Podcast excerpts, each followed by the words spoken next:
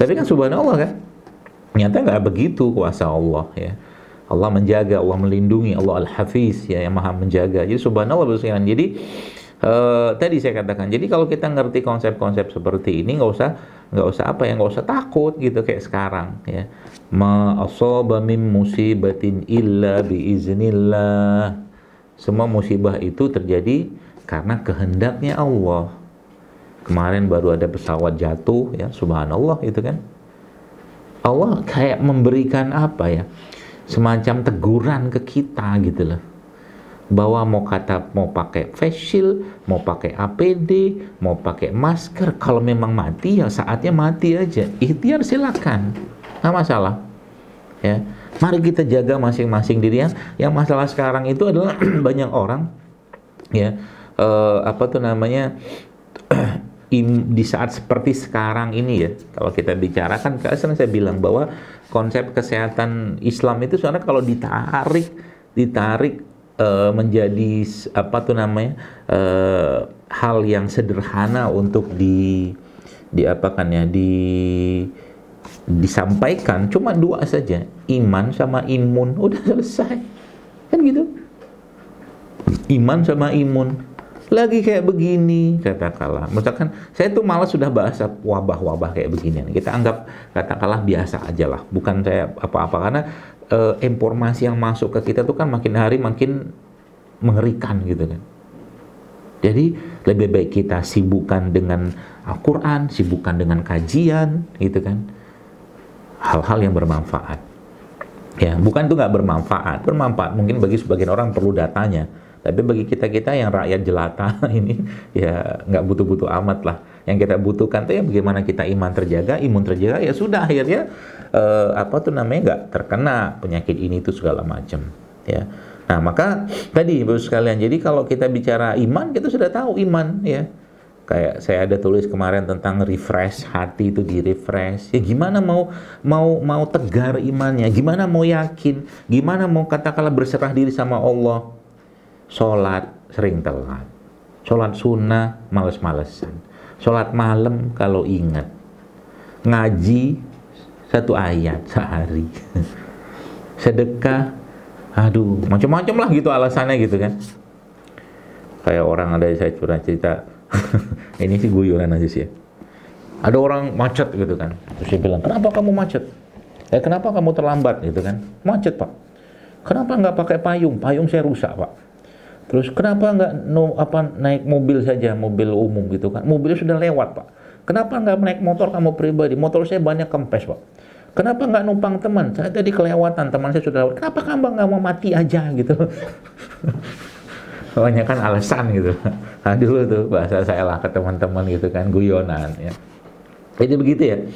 Jadi bapak sekalian, ya menjaga iman ya kata kuncinya menjaga iman. Maka eh, uh, apa tuh namanya kesehatan itu ya kesehatan yang kita dapatkan dari iman yang baik itu kalau dalam bahasa Islamnya ya memang harus di apa ya harus ditunjang ya dengan hal-hal yang sifatnya uh, iman yang selalu terjaga. Al iman yazid wa yanfus kata Nabi SAW memang betul iman tuh naik turun ya.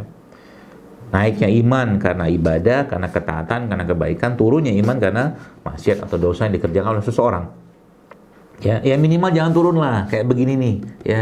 Lagi kondisi kayak sekarang ini kalau bisa jangan turun lah imannya tuh ya. Kenapa? Nanti ya ada sedikit bapak sekalian banyak orang zaman sekarang ini bapak sekalian yang nggak siap dengan informasi. Coba aja. Saya kemarin apa tuh namanya ya? Ada orang gitu kan yang uh, dikabarkan dia dapat hasil lab gitu kan lab lab tersebut uh, dia kena positif lah dari virus ini. Panik gitu kan. Panik bro sekalian. Nggak siap. Imannya nggak siap jiwa nggak siap emosi nggak siap pikiran nggak siap. Kenapa itu semua terjadi? Kan nggak dibangun dari awal. Ya. Jadi pelajaran-pelajaran Islam itu kajian-kajian bukunya lupa dia. Ya. Maka saya katakan ayo letakkan kembali. Ya letakkan kembali ya yang dulu mungkin ada sempat bahas kitab Minhajul Muslim, bulu-bulu marom, atau segala macam itu. Nah, itu kan banyak ilmu pasrahnya, tawakal, segala macam. Taruh lagi ke iman tap. Nah, kan cakep tuh.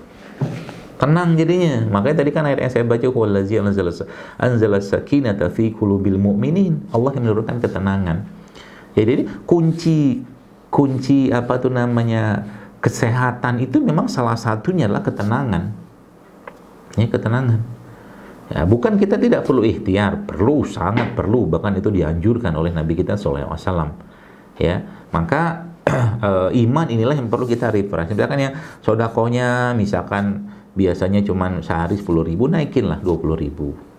Tuk tuk tuk. Jadi uh, para ulama-ulama zaman dulu mereka itu bergiat sekali mengerjakan apa-apa yang belum pernah mereka kerjakan. Contoh mungkin Bapak Ibu sekalian uh, pernah mungkin membaca atau mendengarkan kajian misalkan tentang sholat tasbih. Sholat tasbih ini lama loh. Ya sholat yang dikerjakan dengan kita bertasbih ya setelah bacaan al-fatihah setelah ruku setelah sujud segala macam sampai total itu sekitar jumlahnya uh, 150 sih nggak saya. Ya itu memang dianjurkan Nabi kita SAW untuk dikerjakan minimal sekali seumur hidup sholat tasbih jadi habis baca surat kita bertasbih habis habis ruku kita bertasbih atau yang 10 di 15 seperti itulah itu salah satu caranya kita untuk menguatkan sinyal ya sinyal kita dengan Allah Azza wa Jal. Ya, jadi kalau itu sudah dapat asik kita. Ya. Asik itu yang yang kita akan kita dapatkan apa yang ketenangan, ketenangan. Maka orang yang nggak tenang, ada orang bapak sekalian pernah nggak ketemu dengan orang yang stres. Nah sayangnya ada orang tipikal-tipikal tertentu yang stres itu dialihkannya ke makanan gitu kan? Udahlah zaman dia nggak stres dia ngalihnya ke makanan lagi stres ke makanan lagi makin parah gitu loh badannya. Nggak bisa dikontrol gitu. Kebayang nggak?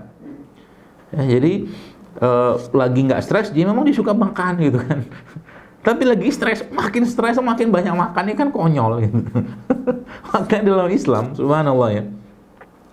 Uh, dalam kitab uh, Ibnu Qayyim al-Jauziyah dakwah dakwah itu itu dijelaskan bahwa salah satu uh, penyebab lemahnya iman itu kalau kebanyakan makan ya. Satu saja anda kerjakan mulai sekarang. Kalau saya boleh mengajak anda jangan makan sampai kenyang. Udah itu aja. Ada lagunya tuh kan lagunya anak-anak makan ayo makan makan makan jangan sampai kenyang oh gitu gitulah Ya. Makanya Nabi mengajarkan kan sepertiga untuk makan, sepertiga untuk minum, sepertiga untuk. Jadi apa-apa yang Nabi katakan itu memang sifatnya itu general. Ya, tapi itu dikerjakan satu saja, efeknya luar biasa. Sekarang orang katakanlah uh, ya kita boleh uh, apa waspada segala macam. Tapi kalau anda baca, saya pernah dikirimin teman. Teman saya itu mengirimkan uh, dalam sebuah grup ya uh, bahwa dalam tanah kuburan itu ya, tanah kuburan itu banyak sekali kuman-kumannya, bakterinya. Tapi kalau Bapak Ibu pernah baca tentang hadis atau sunnah Nabi SAW ketika masukin kuburan, kita pakai alas kaki atau melepas alas kaki. Melepas loh. Makanya kalau orang tahu betapa berlimpahnya bakteri di kuburan, kayaknya mikir ke kuburan.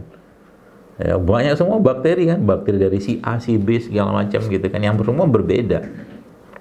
Ya, nah itu salah satu contohnya. Makanya uh, imannya, iman itu ya dilekatkan ya uh, atau mungkin uh, salah satu caranya adalah dengan mengikuti ya mengikuti harmonisasi alam.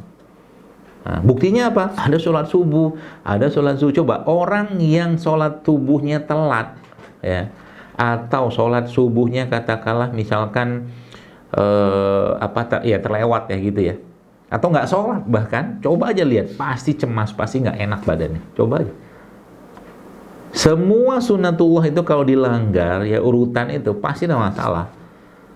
Subuh zuhur asar maghrib isya itu kan ada frekuensi semua itu makanya iman itu dia terkait dengan harmonisasi alam ya Kenapa Nabi uh, SAW sampaikan bahwa uh, apa tuh namanya uh, sholat subuh itu, ya, sholat disaksikan malaikat kata Nabi SAW. Ya. Dan sholat itu kan sholat yang di mana Allah Subhanahu Wa ya subuh itu Allah membagi-bagikan rezeki buat hamba-hambanya. Jadi masya Allah bapak sekalian, ya maka dilarang. Ternyata orang-orang yang mau jantungnya lemah, jadi kalau saya menyarankan bapak ibu yang pengen jantungnya lemah gampang. Tidur aja pada subuh. Nanti udah jantungnya lama blow on yang kedua. Bodoh jadi bodoh. Betul?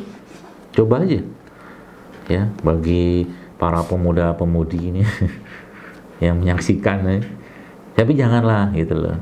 Jadi maka dipaksain. Habis subuh tuh jangan tidur. Kalau mau tidur ya minimal duha lah. Sudah agak terbit matahari gitu loh. Cuman nunggu sejam ya nunggu sejam lah. Maksudnya habis subuh tuh misalkan ya udah jangan tidur dulu. Ngapa-ngapain kek? Masak misalkan. Ya.